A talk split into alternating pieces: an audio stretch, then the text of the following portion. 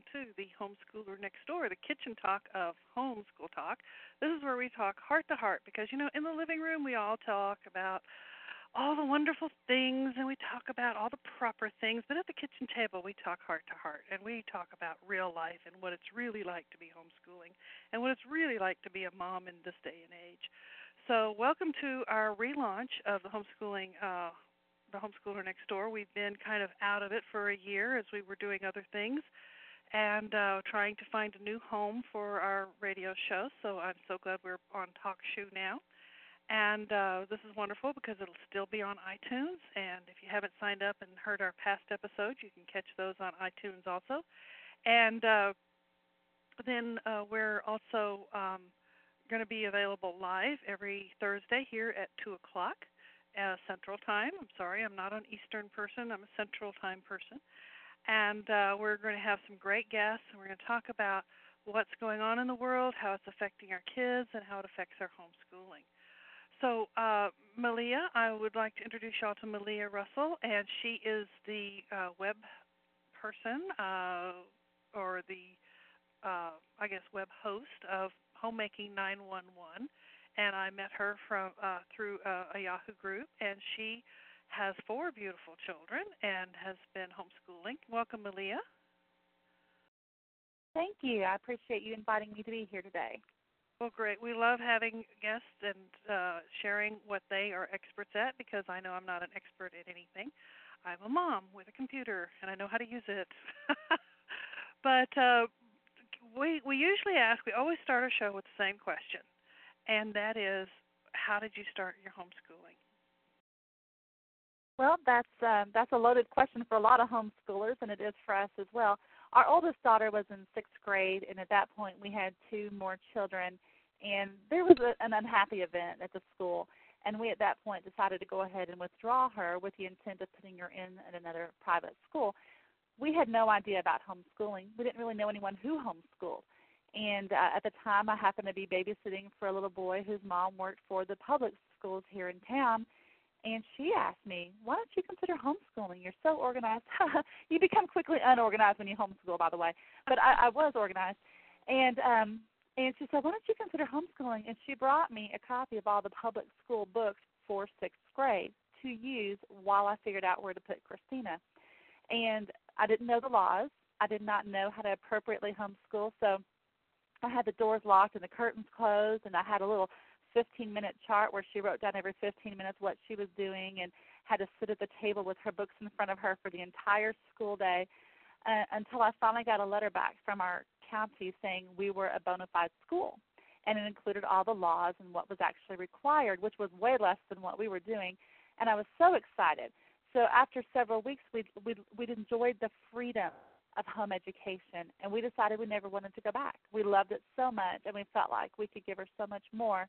And then as each additional child's come into our home school, we've just felt like a, a real blessing has been poured out on our family as a result of this decision and we're not willing to give it up. So that's why we still homeschool. We think it's a terrific choice for our family.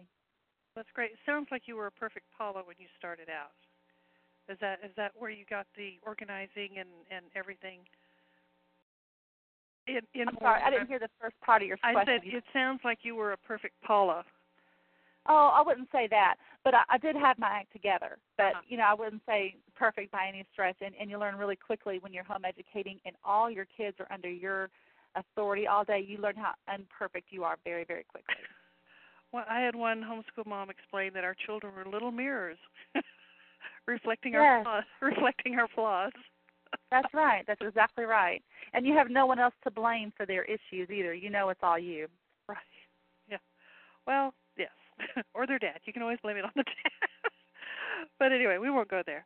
Well, listen, we invited uh, Malia to the show because we know that with what is going on in the economy this year, that uh, more and more moms are thinking about what can we do frugally. Now, I remember when we used to uh go get our own gourds you know we had some friends in the country and we'd go get our own gourds and and do our decorating uh with what we could find at the park and then life got a little more comfortable and we'd go to the nearest grocery store and buy a ten dollar pack of decorations and i have a feeling that a lot of things like that are going to go by the wayside because people are not buying things. I just heard from a friend who's a Christian publisher and they are saying that they've had a 70% drop in people buying things from the Christian bookstores.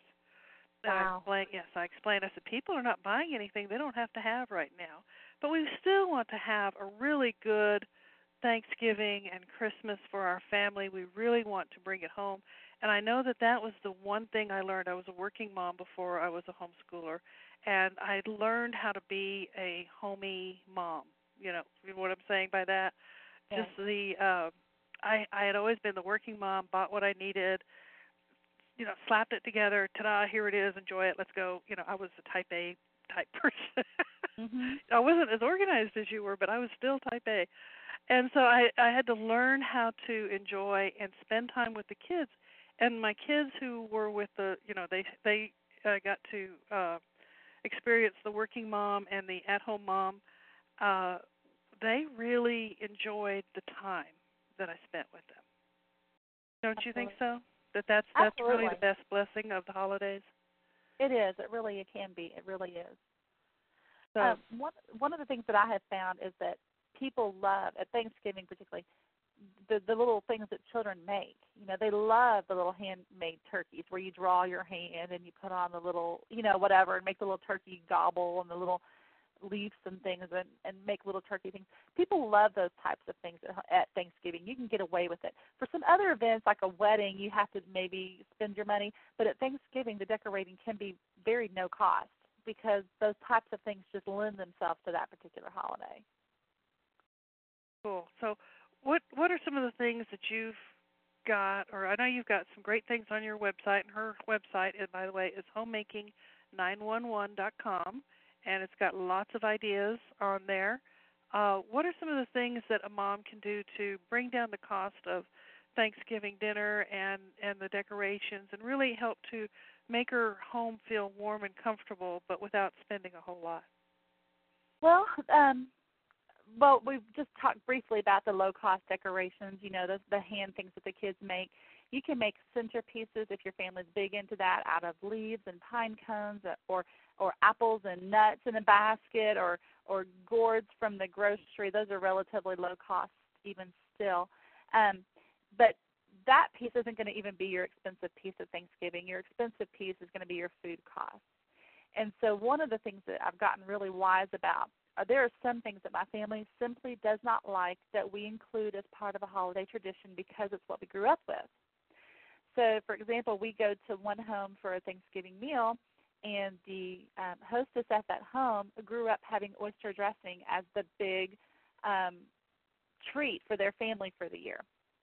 And she continues to make a huge batch of, batch of oyster dressing every year, and she is the only one who likes it. Oh, So the rest of us take this small, tiny, polite portion, and um, then she also makes another secondary batch of regular stuffing for quote those who don't like the oyster stuffing, and that is all gone. And she's left with this huge bowl year after year, and we've done this for several years of oyster dressing, and it really doesn't stay in the fridge for very long. I mean, it's got oysters in it and whatnot. And so, one of the things that I started to think about when I saw that year after year is what things do I prepare year after year that really my husband and children couldn't care less about, and I can just eliminate it altogether. And that might include at your house sweet potatoes. It might include certain types of pies, like mincemeat pie. No one in my family will eat it, but that was always part of the Thanksgiving tradition. So when you have guests, you have mincemeat pie, but nobody in our group liked it. So over time, we just sort of pare down and say, if everybody likes pumpkin, we'll just get a bunch of pumpkin pies, and everyone will eat it and enjoy it, and it won't go to waste. So that was one thing is to think about what does your family actually really like. And then another thing that we've talked about are um, a huge number of side dishes. At Thanksgiving, people think of, you know, tell me some of the things you think about. Potatoes, corn, dumplings, turkey, dressing, green beans, uh, broccoli casserole, multiple pies, homemade rolls. I mean, we could go on and on with all the side dishes that go with with Right. Thanksgiving, right? That was the first thing we got rid of. We got rid of the green bean casserole with the onions. I hear you. No I green bean never casserole. understood that. It was it was like the big thing when I was in home ec. I moved to a country school and we had to have home ec, and it was disgusting. And so we don't do that. Right. And even if you just eliminated half of those, you would still have a, a, an enormous meal. If you're feeding yeah. a single family, you don't need all of those side dishes. And in fact, if you're going to end up with turkey left over for the next day, it might be nice to say, okay, on Thanksgiving Day one, these are our very favorites. These are what we're going to have as our side dishes. On leftover day two, I'll make some different side dishes. It'll be a whole new meal other than the meat, rather than having all these dishes served the same day and a lot of it just sitting in the fridge and you hope it gets used up over the next couple of days before it starts to go bad. Right. So that was one of the things that I talked about is just eliminating these these excessive numbers of side dishes. Um, another thing is if you can combine with another family. Some of us have big families anyway. We get together with 30 to 50 people each year, but some have a family size of four or five, and you can eliminate a lot of cost by getting together with another family and sharing in that abundance of side dishes and everything else together and splitting that cost. So one family would be responsible for certain parts and another responsible for another. Um, those seem very simple, but they're things that it took me years to figure out how to make things not quite so expensive. And sharing with another family is a good way. Well, now one thing that I've learned uh, is that if you buy a turkey that's less than 15 pounds, you're buying a bag of bones.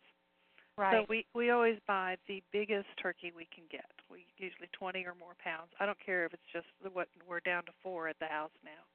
But what we do with it is we take it as soon as it's done and we bone it out, take it all out, uh, and I freeze the meat.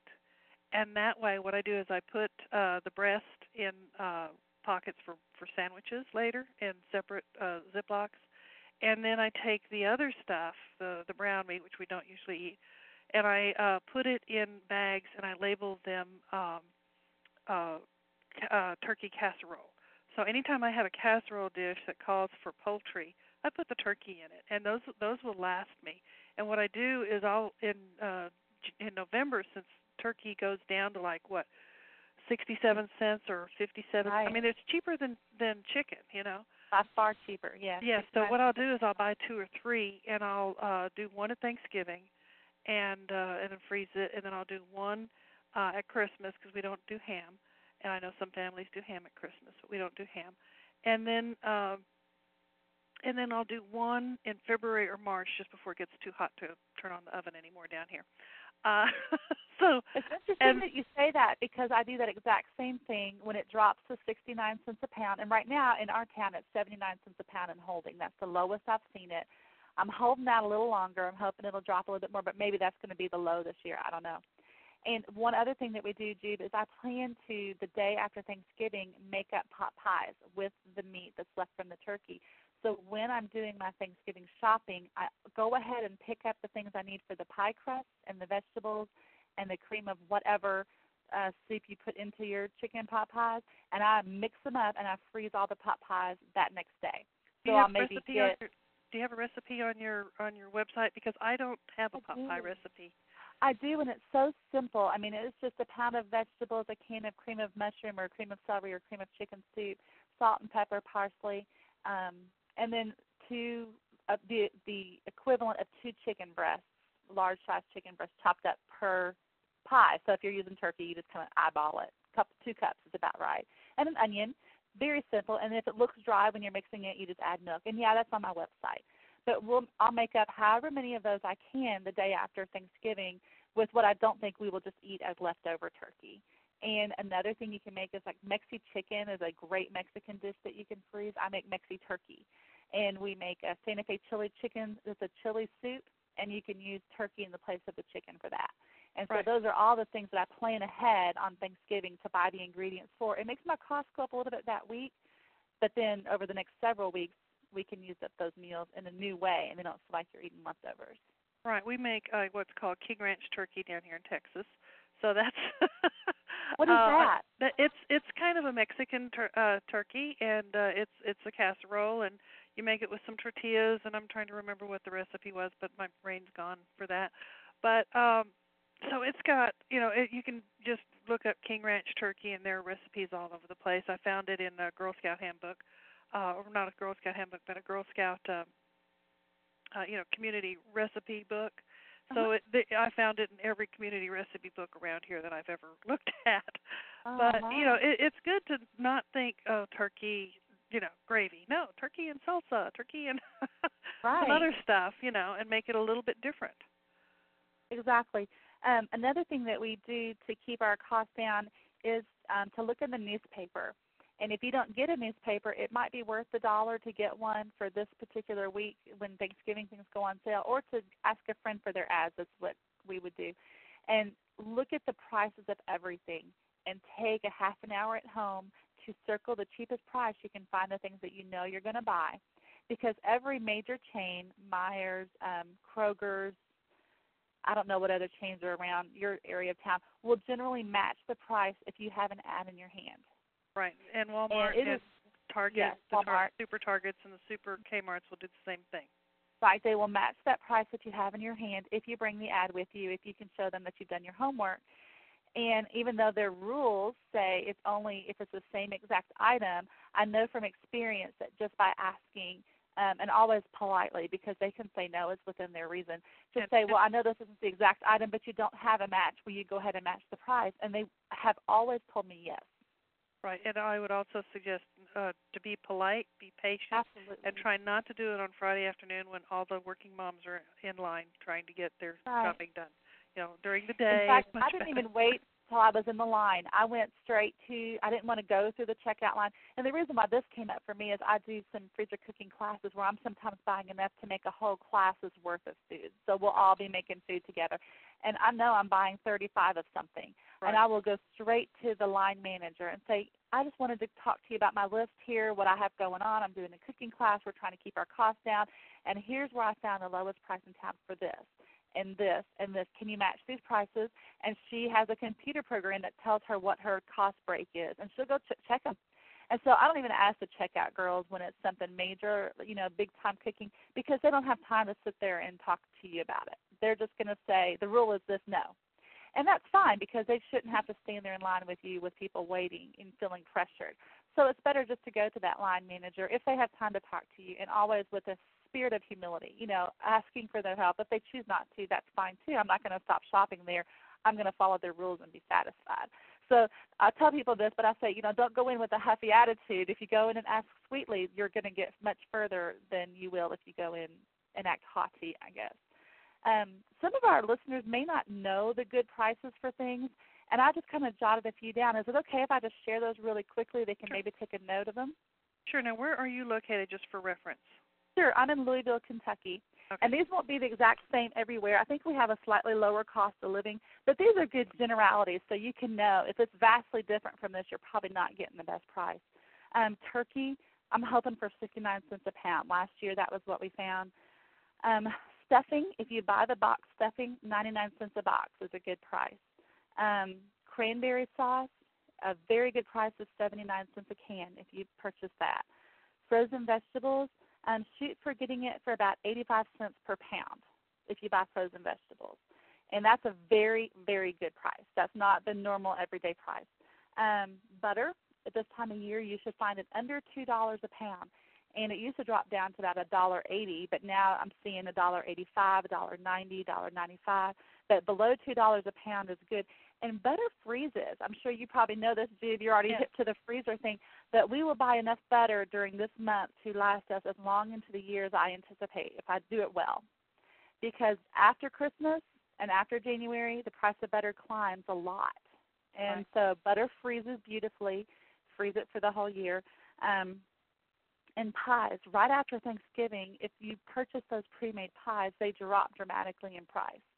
And so if you buy pies and pre made things like that, right after Thanksgiving, you can use them through all of the holiday season and even into the next year when you're having parties and potlucks and things where you want to bring a pre made pie. So those are things to keep in mind. Right, and the freezer is has been a blessing. Now, my husband was raised in a family of eight, and I was raised in a family of seven, so we lived out of our freezer. And do you do the uh, once a month cooking, or do you do the as you go cooking? I do I do both. I do the 30 day cooking.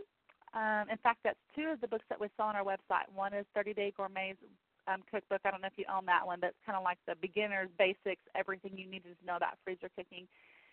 And then we also have one on our site called um, Don't Panic Dinners in the Freezer. and it's a little bit more upscale meals. I don't know if you've had a chance to try that or whatever, but it's got a little fancier dishes, a little bit nicer than just the plain everyday dishes like what you would get with a 30 day gourmet.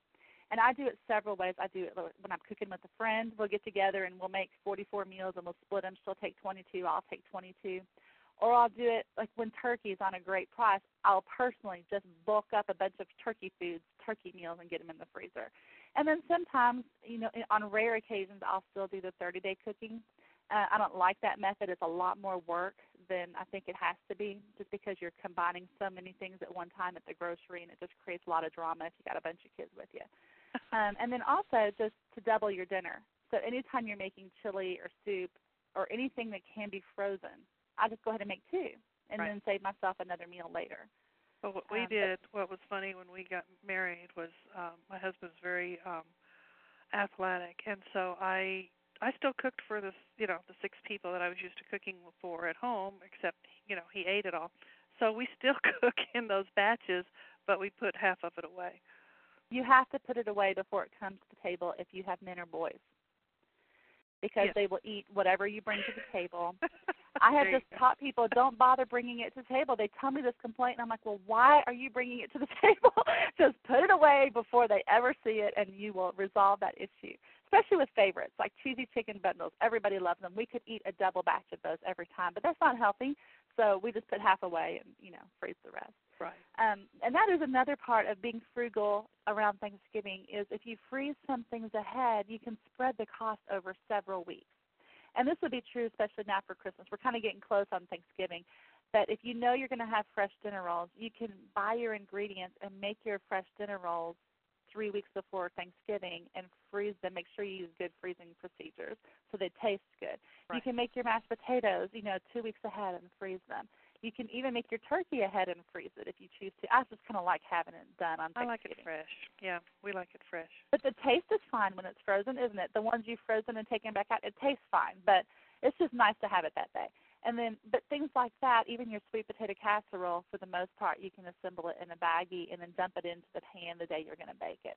So you can spread the cost out of those ingredients over several weeks, or in the in the case of canned things or frozen things, even a month or two, and still have a, a bountiful Thanksgiving or Christmas meal and not have broken your budget that month. Well, you can undo that. Oh, sorry, we're having we're having technical adjustments. Um, that's okay. That's okay. Hang on. Uh, guest thirteen had a question. Okay. Huh? Three. Oh no. Okay. Can we unmute her? Try that. You can't unmute her. It looks like guest three is just on the web. So did she type in her question? Oh, here it is. What sort of containers do we use for storing meals in the freezer, and do we have to purchase freezer-specific plastic? I do. I use freezer bags, and you can use the cheaper brands like from Aldi's. Just make sure it says freezer bags, and you can buy Walmart's brand. You can buy the Ziploc brand, whatever you find to be most cost-effective. Um, if you don't find freezer bags, or if you just happen to have the other kind in your pantry, um, double bag them. One of the major reasons why people don't like the taste of uh, freezer meals is there's too much air when they fill up their bag. And so it makes this kind of steamy thing, and then their food tastes frosty or tastes freezer like. And so I tell people to squeeze all the air out of your bags before you seal it. Um, and that will eliminate that freezery, frosty taste. So um, you can also freeze in those disposable um, Rubbermaid type containers that you can buy at the grocery. You can freeze in Tupperware. Um, I don't typically freeze in foil, although some people do. I just choose not to. And when I do a casserole type dish that has to maintain its shape, I use a, a Reynolds type of disposable container because a lot of times my dishes end up going out the door to a new mom or to somebody who just had surgery or something, and I don't want them to be burdened with returning my dish. So those are the things that I use for freezing. Right. Um, guest 13, what do you mean by freezer bags? She said to help with freezer burn, wrap the filled freezer bags in cereal bags. Oh, okay. What you mean the the wax paper bags? Can we unmute guest 13? Everybody except Okay. you and me are on the web only at this point, from what I can tell. Okay. Well, what um what we're um so I, yeah I I guess it means rat, rat paper. Now I just saw uh, an ad and I forgot if it was Ziploc or Glad, but they now have it's it looks like a little uh bicycle pump, and basically they have special bags and you stick this pump and you suck out all the air. So instead of buying the expensive you know suck the air out of the bag thing, uh this is just a a, a a very uh, low cost. It's four dollars for the little pump, and then you buy their bags. So I haven't used those, but we do uh, double bag. Now, when we do a casserole, what I do is uh, I freeze it. I I did get uh, I have a side by side, but I got it big enough to put casserole dishes on the in the freezer side. I made sure I could do that. So I put the casseroles in there, and then once they're frozen, I pull them out. Um, I forgot if I pulled them out. Can you tell I haven't been cooking much lately? Uh, but Uh-oh. uh, or you could put the aluminum foil in them, cook it, and then freeze it, and then uh, put the aluminum over it, uh, and then you, when you uh, that way they can stick it in a casserole dish. If you you know send it to somebody, you could put uh, they can put it in their casserole dish because it's in the shape of the dish, whether it's round or rectangular. Right, very good. Didn't know if that made any sense. Also, um, the um, I was also going to ask you if you if you do anything like the uh, grocery shopping game or uh, do angel food or any of these other ways to get low cost food into the house day by day. Okay, I might step on a toe here. I'm sorry if I do. Um, I looked at the Angel Food site because it comes across a homeschool loop all the time of moms saying this is a great way to buy your groceries, and I calculated the cost of what was in the box, and and I have a list of what things cost me, you know, by pound or by serving or whatever, and I have never found that I would save money by buying the Angel Food boxes. Now that may not be true if you don't live in a place where you have a highly competitive shopping market um, for example, when we went out of town to vacation in North Carolina and the only place in town was the Food Lion, I guarantee any place would have been cheaper than that place. it was outrageous, but they were the only store in town, Right. and so they they've kind of got that market cornered. And so if you live in a place that doesn't have a lot of, you know, competition, it might be a way to go. But I'm telling you, here in Louisville, we have Aldi's, we have Walmart, we have Super Walmart, we have Meijers, we have Kroger's we have so many choices that you can find your food cheaper. Now, if you're not one who wants to shop around and look at prices and check that out, that might be a way to save some money too. But really, it's not a cost savings for me personally. And then, what was the other part of your question? Oh, the Oh. coupon game. Right, the coupon game. Okay. I signed up for the coupon game because my readers were asking me about it all the time. And I, I participated with it for about four months and I kind of caught her system. Basically, you you know you you use the coupons, and you use them in a systematic way, and she's taking the advertisements and matching it to the coupons that are best for that, and you kind of keep them in file. And it was a good program, but once I did it for a couple of months, I felt like I knew what she was doing well enough that I didn't need to go and read her site anymore, so I stopped. I, I unsubscribed. So I, you know, I thought it was good. It was it was a good teaching tool for me to kind of really think about how am I using coupons and am I really getting the best bang for my coupon buck? And I found out that I wasn't. I should have been doing more of what she was doing. We have another question on the chat. It's do you shop at co-ops and how do you find a good co-op in your area? Okay. I shop at co-ops just for a few things. Um, I shop for wheat. We buy our wheat here. We grind it here. I, um, and for things related to bread making and for honey and those types of things. And I found it by word of mouth. You can also go on the internet and shop. You know, put in the word co-op in Google and then put the name of your city and state, and then um, search through those and see which ones are available. Some co-ops are pretty high expense, and some really aren't saving you a lot of money. So I would just ask them, you know, what is your price discount, et cetera, and, and just talk to them. The one that I belong to, I, I know she gets me a great price because I can compare it to other places and see that, that I'm really getting a good deal. Um, I do belong to Sam's Club, and there's a few things there that I buy every you know every time I purchase them because they're cheaper there. But there's not a lot there that's a whole lot cheaper. You just have to be really careful that you're not buying things you don't need or buying in bulk bigger than you can use. Well, what uh, I was going to say another way to find a co-op is if you're on a homeschool group, either um, on Facebook or on Yahoo groups or wherever the other ones are. Um, uh, just ask the the moms that you're connected with, and believe me, somebody will know if there's a co-op there. The other question we've got is lots of families come over to our house. This is guest seven.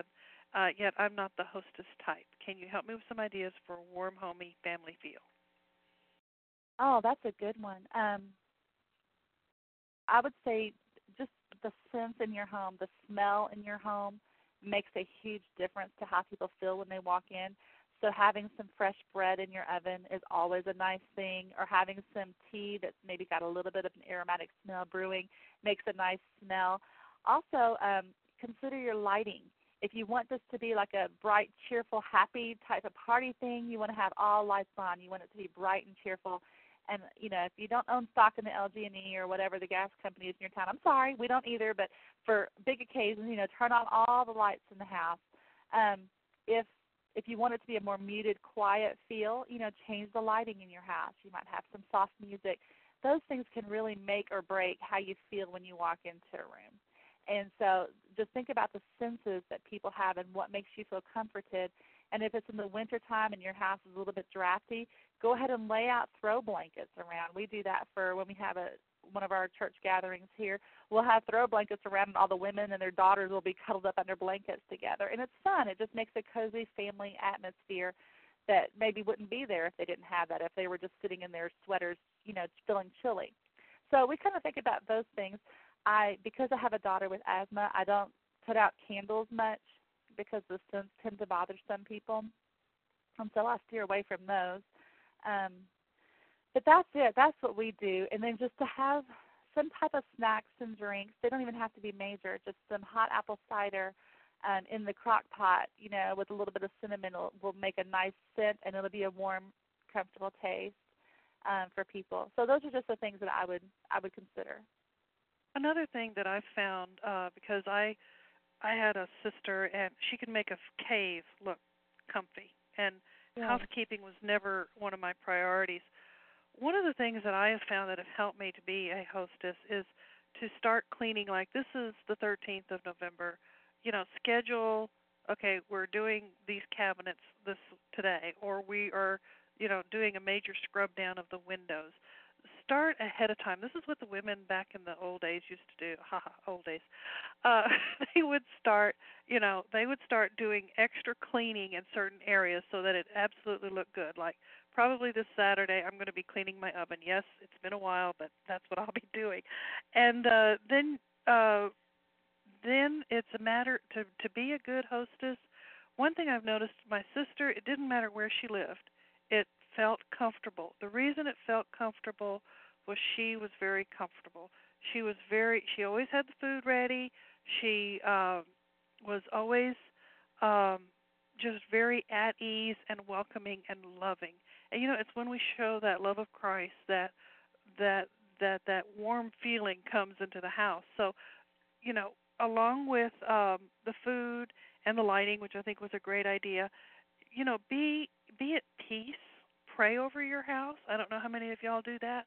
I often pray over my house before people come and just ask the Lord to be part of that, uh, be you know a host with me, so to speak, and then to um, to to just help it to be a peaceful atmosphere when people come in. And I see that one of the ladies said that they use apple juice, cinnamon sticks, and cloves and simmer it to get that uh, that low cost uh, aromatic thing going in their home. And I know we've done that several times. Now, there's also another question. Uh, how do you do apple cider in a crock pot? Do you know that one? Yeah, I think that's what she just put in. She just puts in apple juice, cinnamon sticks, and cloves, and simmers it. I just put apple cider that I buy at the market in there, and I put in some. Well, yeah, yeah. Well, well I think there are two. There, I think that. Um, okay. Got it. I thought yeah, she was asking how to make apple cider. Okay, I thought she was wondering how to make apple cider. Sorry. And yeah, you can drink that warmed apple juice just like apple cider. If you ever go to Starbucks and buy their heated cider, it's basically apple juice with you know a little bit of cinnamon or whatever in it. Right. Oh, they put caramel in there. So yeah, you know it's the same thing. It tastes very similar to cider when it's warmed up. You really wouldn't tell much of a difference. Um, Now, I, I don't know. Do we have a little bit of time to talk about some things that we do for Christmas to keep absolutely. it low cost, or would we rather kind of stick with Thanksgiving? No, absolutely. I want to cover the whole holiday season. Well, one of the things that I learned about, first of all, when I was a kid growing up, Christmas meant tons of gifts. We grew up in the age of credit cards, and and my parents knew how to use them and used them well. And Christmas was a big deal. Even if you paid on it till April, it didn't matter. Christmas was going to be a big deal. So when I grew up, in my mind, Christmas means lots of gifts, but in my heart, I knew that there was something missing and I wanted my Christmas to be centered around Christ, but somehow I just can't get over this fact that Christmas means a lot of stuff in the house. So I'm I'm working through that over time and teaching our children contentment, but I also wanted to have a way to bring some of that into our house at no cost or low cost. And so I kind of sat down at the beginning of Christmas and said, "What do you all really like about what we've done in Christmases past?" And I was pleased to find out that it was things that costed nothing they enjoyed going Christmas caroling. They enjoyed going to look at Christmas lights. They enjoyed hot chocolate. I mean, the things that they talked about weren't a pile of gifts. And so that to me said it's really okay if there's not this this mountain of gifts, which is what I grew up thinking that was expected. Um, but I still like to have little treats throughout the holiday years. And one friend suggested to me once that in October or November you go through your entire house and get every Christmas thing you have, every book that talks about Christmas, every CD you have for Christmas, every video that relates to Christmas or Advent if you celebrate Advent or or any other holidays in that time frame, and you gather them all in one place and you wrap them. You wrap them in tissue paper or in newspaper, or you can put them all in a big pillowcase that has a bow tied on it. And each day leading up to the Christmas season, each day leading up to Christmas, and then the few days after, you can take out a new thing and share it. So it might be the Bing Crosby Christmas CD my husband loves, you know, and we'll enjoy it that night and then for the rest of the season.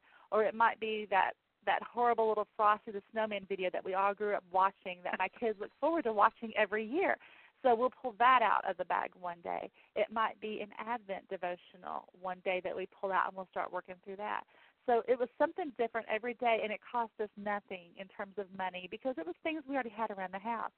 And if you don't have much of those things, and I know some of our listeners may not, you can go to the library and check out 15 or 20 books on Christmas or Advent or just on Jesus and do the same thing with the library books. Just, you know, with the expectation that at the end of the day you be sure to put them back in the library basket so they don't get lost in the Christmas shuffle. And if you're really stretching it and you don't really have any books that are specifically about Christmas, a lot of the fiction books like the Little House on the Prairie books or the Narnia books, they have elements of Christmas in them where they'll have a whole chapter about their Christmas or two chapters or or even in the Lion, the Witch, and the Wardrobe, you know, the Father Christmas comes through and gives gifts or whatever. And so those are things that we consider part of the fun of leading up to Christmas um, that have nothing to do with consumerism because it's things we're already having in our homes or that we can get from the library. Right. Um, and and and that that's a fun thing to do and something to put on your list for next year is as you go to garage sales and as you go through things we my my kids thought we were crazy there for a while because uh when we had a little more uh money what we would do is they would get up you know at five in the morning on christmas day and my husband and i would get up at five in the morning the day after christmas to hit all the stores and to gather things um for Christmas, and I have a feeling that this year will be a very good year for the after Christmas market because they're not expecting a lot of people to uh, be purchasing a whole lot. So that means that there'll be great sales afterwards. And that was when we got a whole tree full of ornaments for uh, a third of the price of just the tree. So there are lots of uh, great uh, sales afterwards and then go to garage sales. You'll be able to pick up a lot of these items that she's talking about. And I know that if you're a new family, you don't have all of this unless, of course, your uh, parents let you walk away with your ornaments, which is something that I do. We let our children take the or- some of their ornaments with them. And uh that's how they start their new tree. Now I have to say I don't have themed trees, you know, all blue, all green, all silver. Uh, I've seen those in my neighborhood, but I don't have one of those. We have uh, a Christmas tree that is uh, decorated with things our children have made over the years, and that we can, you know, point to uh, an ornament and tell the story. Uh, so you know that's one of the things. So you know those are some. Uh, if you don't have a collection yet for your Christmas time, as as Malia was saying, then definitely you know put that on your list when you go garage sailing. And if you pray, one of the best things I do for my shopping is I pray and I ask the Lord of the harvest. I say, you know, these are the things I need, and He will bring them to me. I can't explain how. By walking into a store I've never walked into before and having uh, all kinds of sale that they did not have advertised, and it would be just the things that I would be needing for uh, two thirds off. So uh, definitely put your shopping list before the Lord. But um, anyway, so I've gone down another tangent. Malia, go ahead. No, no, I think this is all on task. This is all on point. And, and that is another thing, you know, just to briefly cover is just being content with what the Lord has provided for you because He knows best for you. You know, I have a sister who who has had a little bit of more financial difficulty than we have in our marriage, and her tradition became that on Christmas Eve they go and get their Christmas tree. They like live trees. I couldn't care a whip about them, but they like live trees. And on Christmas Eve, you know how much Christmas trees are? They're free. they want them off their lot. Yes. Or they're a dollar or two, or you give the guy a tip for tr- tying it to the top of your car, or whatever. Um, and that became their tradition. They would get it on Christmas Eve. They would put their tree up on Christmas Eve, and they would enjoy it for several weeks, and it cost them nothing. Well, so that several, was something really clever. Yeah, and in several cultures, uh, especially European cultures, the tree did not come up until Christmas Eve and then it would right. be up uh, through um, that's um, through Epiphany. So you know, so different cultures do it different ways. So that's another advantage yeah. there. that is. Another thing to do is to stop right now and look through your pantry and think about what do you already have on hand that you can use for gifts for your family. You know, like you might have some cake mix in there, so you might make cupcakes and and and make a goodie basket that way. Or you might make cake uh, cookies. We make lots of cookies at Christmas, and we do a cookie swap, so we can spend our money on one set of ingredients and get the best price we can on that one set of ingredients. And then other friends will do the same thing, and we get together and swap and end up with a nice big variety without breaking the bank for anybody. That's fun. Um, going to Christmas programs all over town. They're free. Every church has them. You know, every denomination has them, and it's totally fine if you're Baptist to go to a Catholic church's, you know, choir program or to go to uh, non-denominational churches walk through Bethlehem. You know, it, churches are happy to have you there, and they're not trying to convert you at Christmas time to their church. They just would like to have guests come in and enjoy their programs. So that is something that we have done. Um, making homemade Jesse trees. You can go on the internet and make. Um, you know, there's all if you t- type Jesse tree template, you will find them all over the place. You can print them off, have your kids decorate them, and each day during Advent or Christmas, pull out one of them, read the scriptures related thereto, and tape that thing on your fridge. And over the course of the season, you'll have it. We put ours in the shape of a traditional Christmas tree over the course of the season, and those little symbols are all related to the Christmas story and the true Christmas story. Nothing to do with with uh, gifts or Santa Claus. Yeah. And uh, that that's just a lot of fun, and it costs nothing. It's very economical um, I don't know if your readers are familiar with, your listeners are familiar with homeschool radio shows, but you can go through there every day. He has shows out there. Maybe once a week he updates them, and they relate to whatever season we're in. He's pretty good about being pretty seasonally minded. So I'm sure right now there's Thanksgiving ones out there. I'm sure closer to Christmas there'll be ones related to that. And that's free. You gather around your computer, what used to be the radio, and you listen to them, and it costs nothing. And there's a lot of sites that do that kind of thing. Another good idea if you if you're into having some toys for your kids and you have other friends with kids in the same age group is to organize a toy swap. I don't know about you, but my my kids keep their toys in good shape. And they really do a good job of keeping all the pieces together. They do a good job of keeping them clean. And so you can get together with seven seven or eight friends and have everybody bring the toys that their kids are done with and then take things that are brand new to your family and that will be their Christmas gift for the year. So that is one of the things that you can do. You can do a clothing swap. You can do a toy swap. Um, you can do book swaps, book exchanges with friends. Um, those types of things where you can get something new to your family and give something that your family isn't using anymore for other people's benefits. Um, those are those are some of the things that that we've done over the years, uh, just to help reduce some of that consumerism Right. And some, of the, some of the things our chatters are talking about, I love this. Uh, guest 13 said we buy an ornament for each child every year af- at the after Christmas sale. I love that part. So they'll have 18 to 21 ornaments or more when they get married. And then another uh, Bolin Bunch bunch mentioned my sister for wedding shower gifts will put together a basket of holiday decorations to give to the new couple. And I, I love that idea. Oh, those Yeah. are great ideas. Those are great ideas. Yeah. Now the the cookie swap, the the basic rules are, uh, however many people are in the cookie swap, you make a dozen cookies for them, and you wrap them, and then each person, let's say there's five people, so you make five dozen chocolate chips, they make five dozen macadamia nuts, and they make five dozen um, roly polies or whatever, and then you come together and you already have them divided in dozens, and then you just swap them out. So each of you bring five five dozen cookies and you leave with five dozen cookies except you leave with a variety. So that makes it a lot a lot of fun. Um, something else with uh, with the christmas thing is uh, you can uh, again using your library your lib- i don't know about your library i uh, was doing a booth at the library one time and i'm watching people go in and out of my library and it looked like it was the um, uh, blockbuster video store.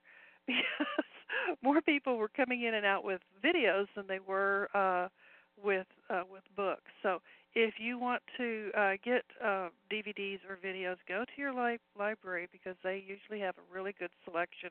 They've gotten big time into the um, into the multimedia stuff. So that that's another great thing to be doing. Um, when when it comes to New Year's, let's go on over to New Year's. What do you do that makes it special? Do you now? When my kids were little, we do New Year's at like ten o'clock at night, uh, and then they'd go to bed. but Right. what what do you do with your children? Well, we um it depends on the year. When we've got a brand new baby, we don't go anywhere. we don't do anything. Um, but after that baby is about one or two, I'm I'm usually back into the idea of having a celebration for that. And we last year we had several families come over. We um, let the kids play board games, and we had a game set up for the adults. Um, there's a lot of adult games you can look on the internet and say clean adult party games, or you might say icebreaker games or whatever and put like church icebreaker games so that you don't get some of the the crazy stuff that you can find on the internet. And we just organized games for the adults and then the children all joined in with us. They wanted to do what we were doing because we were having so much fun. And actually it got to be really close to midnight. We're like, Oh, we have to stop our game to go and do the countdown and we do the countdown thing and we run outside with pots and pans and we bang them.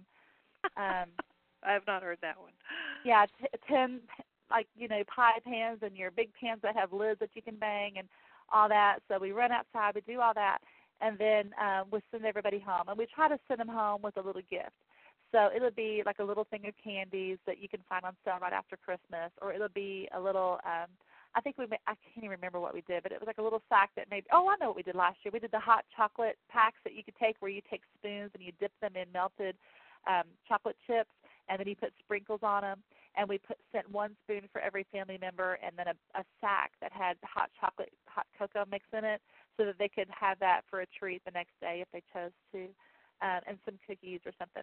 But that's what we do. We keep it very low key. We ask everyone for that particular occasion to bring a snack to share and we have so much extra food it's ridiculous at the end and a lot of people are bringing their christmas leftovers anyway to get rid of their goodies and stuff Yeah. like oh good we can get rid of this christmas cookie plate you know so everyone's happy to bring something to share and that keeps my costs very low i usually say i'm taking care of all the paper products you guys bring snacks and we'll share and, and it works out great so um, we keep our costs low that way, and we just have a really good time. We don't we don't drink here, so that's not an issue. But I do try to have some special things like hot cocoa for the kids and hot apple cider, things that we wouldn't always have out um, on those on those types of occasions. Yeah, we try to get the sparkling juices because the kids like that. And then my daughter got herself a set of stemware, and she likes to bring out her stemware uh, for our for our celebration. So that is her one and only time nice. to bring that out. Nice. The other thing uh, I was going to say was, uh, um, okay, I lost it. We uh, we also tend to do a, a church service, and in our church service we do communion to start the first year. And I also like to kind of have the kids at Thanksgiving. We before we start our dinner, we ask everybody what they're thankful for, and yeah. and then at New Year's, as we do our celebration, we ask people, uh, ask people, ask the kids, the pe- people that are joined around us, what they're looking forward to. What are their plans? What are their goals for the next year? To really kind of get people to think about, yes, you know, we've we've survived another year, and there's another year ahead, and there's more work to be done. Um, that you know that needs to be done for Christ in our in our lives. It's we have work to be done for Christ, and you know just to see what what people's ideas and thoughts and you know just to kind of have them take a few moments to really ask God, okay, what what are we doing next year? What's what you know what is the plan? Where are we going? You know because we aren't here just to watch go by. So anyway um but anyway those those are just some thoughts to you know making it very meaningful and it, i i have older children now so that uh you know as they were teenagers and and on we we got into the more okay we're thankful for of course we started the thankful thing when they were little but then, uh, as they got older, we started saying, okay, well, what, what are we doing next year? What are you doing next year? What is your goal next year? Uh, and this kind of gets them prepared for, you know, for real life, as I call it. Right. But I, I love your idea of having uh, groups of people over and, and having them all sharing and, and so forth. I think that's fabulous and that is something that we include in that because it happens to be our church group that comes over here. Okay. Is we do a, a time of prayer, um, and we pray for our nation's leaders, we pray for our church leaders, we pray for our children, um, and that time of the party is very serious.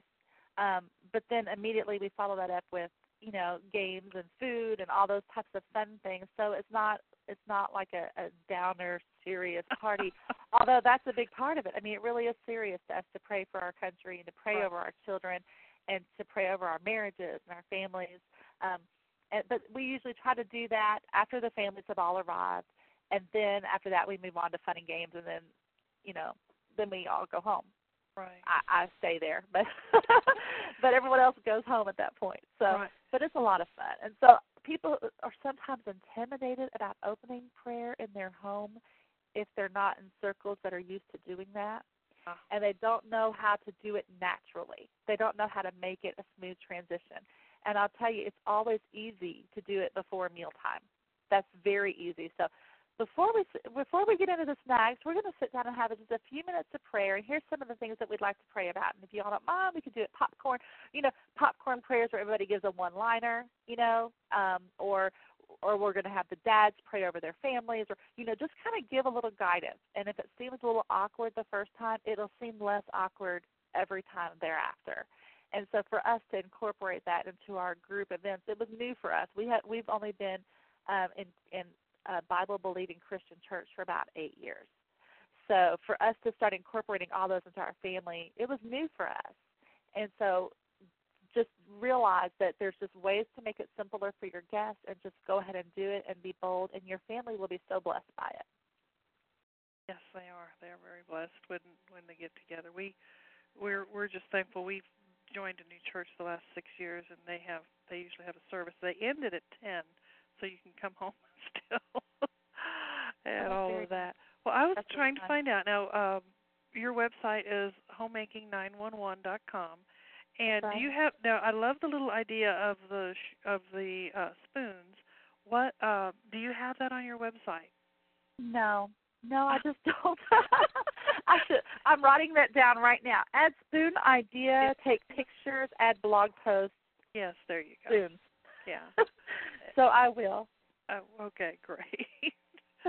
well, we are open to any questions. If y'all have any questions about um, what uh, about how to stay frugal over the holidays, and uh, you know, going back to Angel Food, we helped support Angel Food because it was a great outreach for our church. To uh-huh. uh, one, it helped the families that needed a little budgeting help, and then right. it also because we're not quite that competitive down here, uh, and then uh, it also helped us because we. Uh, were able to take that food, uh, the extra, because we would uh, buy one and then buy a second one for giveaway, and that was a really good way to reach out to people. Uh, a oh, lot of the families that did uh, angel food would take an extra bag box and then they would uh, give it to somebody, either an older couple in their neighborhood or uh, a, a, a single mom in their neighborhood. And since you know, uh, angel food is not you know limited by how much money you're making, like the government kind of programs are. Uh, right. You know, it was it was just a way to bless people, and well, uh, and so that's a great idea. And I do want to say, I don't. I, I, that's why I was worried about stepping on toes. No, I'm just a super good budgeter, and most people aren't as very good at this. So that's why I have to say that, like, if you're not really good at it, the angel food box is probably better than just going in the store and picking up whatever. right For well, sure. I, And I if you're in an area with low competition, like not a lot of grocery chains are competing for the same amount of dollars, you're going to probably get a better deal with the box than you would buying it at the grocery. You know, so it just depends on where you are and how tight of a budgeter you are naturally. Right. We do have a question, guest seven. How about ideas for table house decorating for Thanksgiving? Ah, Thanksgiving is so easy. I, I don't know if you missed the very beginning when we were talking about this, but Thanksgiving you can use decorations that the children make. They can make the little hand turkeys and put one on each table setting. You can pick up a, a nice leaf out of your yard that's not moldy or anything and use like a paint marker and put people's names on them as a place setting. You can use a bowl with, you know, leaves or with um, pine cones in it with some um, you know, paper leaves interspersed, or some nuts and apples as a centerpiece. Um, I know people put baskets with apples and nuts in them, and or cornucopia type things where you put several types of fruits in them or vegetables that you will then use to eat later or use to even eat that day. So you're not going to waste that. It's not going to be something disposable. Um, in our family, we actually have um, have made up a permanent. It's like a wagon wheel, and it's broken, and it's to symbolize the family members that have passed away from our family, and they have a candle put into to the wagon wheel shape that's broken for each family member that's that's that's already in heaven. And so, at the beginning of each meal, we actually light those candles and mention those people by name I'm getting teary eyed oh because those are people who are close to us, who we love, who passed on, and then we do our dinner prayer, um, and that um, that particular centerpiece gets rewrapped every year and brought back out. And after about ten years, it's still looking pretty ratty. So we all threw in, you know, five bucks and got a new one created um, and had the additional candles put in for the family members that had died. Um, but that's something that we pass on every single year. So it doesn't cost us anything on the year except to buy new tapered candles for it. Um, but if you don't have the money for that, you don't have to you don't have to go and buy a floral piece for Thanksgiving. That's what's so nice about it. It's so family friendly. People expect to see, you know, the the more down to earth homemade type things at Thanksgiving. Right. That is that is one of the things about Thanksgiving is that it it is, you know, it was originally kind of a homey. You know, you get a bunch of people together and you celebrate and, and thank God for you know the blessings of the year. And I think if you just keep the focus on the the reason for the season, whether it's Thanksgiving or New Year's or Christmas or Hanukkah or Kwanzaa or whatever you're doing, that if you keep the the reason for the season going, then it really helps to simplify um, and it, you know it helps you to focus. Okay, let me see how am I going to say this. It helps you stay focused so that you don't get so distracted by all the different things that distract us during this time of year. That's right. And That's there's right. there's lots of stuff. There are lots of advertisements that tell us we have to have this toy for you know, in order to be you know, uh, keeping up with the Joneses or you know, you, you can't you can't serve your pie without the super duper pie server or whatever it is. That's right. And uh, you know, that's not the reason we're here. And I know that my children, as you were saying, when you went and checked with your children about what they loved about the holiday, my children loved it when we uh when we got down to just being at home instead of uh when I would be working, working, working and then I just showered them with with uh presents, but I wasn't really there. That's right. They really want you there, reading stories to your children, uh, doing crafts with your children, spending that extra time. I know a lot of homeschool moms that from just before the week before Thanksgiving uh, till Christmas, they put the books away, and unless they're reading, of course, a Christmas book, but they basically put the books away and they do life skills. And life skills is a bona fide lesson, and uh, you can just do life skills and really um, spend time with children, teaching them about uh, keeping a home, about the decorations, about the serving, about serving others and helping others and volunteerism. Those are all great lessons that are uh, definite uh, lessons that you can put on, even on transcripts for your high schooler. Right. I, I I don't know how much time we have left, but we have some Christmas gifts that our family does that are pretty special. That if we have a few minutes, they don't cost anything to make, but I can share those with the folks to to give them some ideas. Um, do you, do you think we have time to do that? Yeah, we do. Okay, good. One of the things that we like to do is give gift certificates for date nights with mom or dad, and they can get a certain number of those per child from mom and dad and make sure you have rules stipulated like you can only redeem one per month or whatever your rules are for that so that the kids aren't trying to redeem them all the day after Christmas. Um, you can also do like make your own tape or CD for the children and they will love this. If you sit down and read their favorite stories to them on tape or if you do one and a grandparent does a story and then a cousin does a story, you know, people they love and then they have a tape that people's made for them that's age appropriate for them. Um, my mother-in-law did this. She made she came over here and recorded because we have recording stuff here because of the nature of our business. But on CD, she recorded reading all her favorite toddler and older kids stories on tape on CD, and we duplicated it for all eight of her grandchildren. And then uh, she also recorded at the beginning of each one a story just about that child, like the first time she met them, or what her favorite memories were from their babyhood, or or whatever it was that she wanted to share with each child. And so we put that as their beginning cut, and then this duplicated message for all eight kids. And then you know we have fancy stuff. We we we burned on a copy of the child's picture, the age that they got that CD, and that cost us eighty cents per CD you know, but all the grandchildren got this terrific gift that they will cherish. My son still listens to his every night at bedtime, and he's three. He loves it. Um, not every night, you know, a lot of nights at bedtime. Um, that's totally almost no cost. And if you just have a tape player and just run a record reading to them, you mama doing it for them, that'll really be a benefit to them too. And then um, having grandparents do experience gifts with them. Take them to do something that they normally would not get to do. Like my my daughter who's ten, when my mother says i'm going to take you to get a manicure that's a rare treat. Grandma doesn't live in town. So when she comes in town and takes her to do that that's a very big deal. And it's a several hour outing. They go out they have lunch they do this. And so to kind of focus them on experiencing each other and having time together rather than um, focusing on getting a gift um, and then you can also ask for and if parents or grandparents are asking you what you want say hey you know how about a zoo pass or how about a museum pass or whatever's big in your town that you can you can share for the whole year.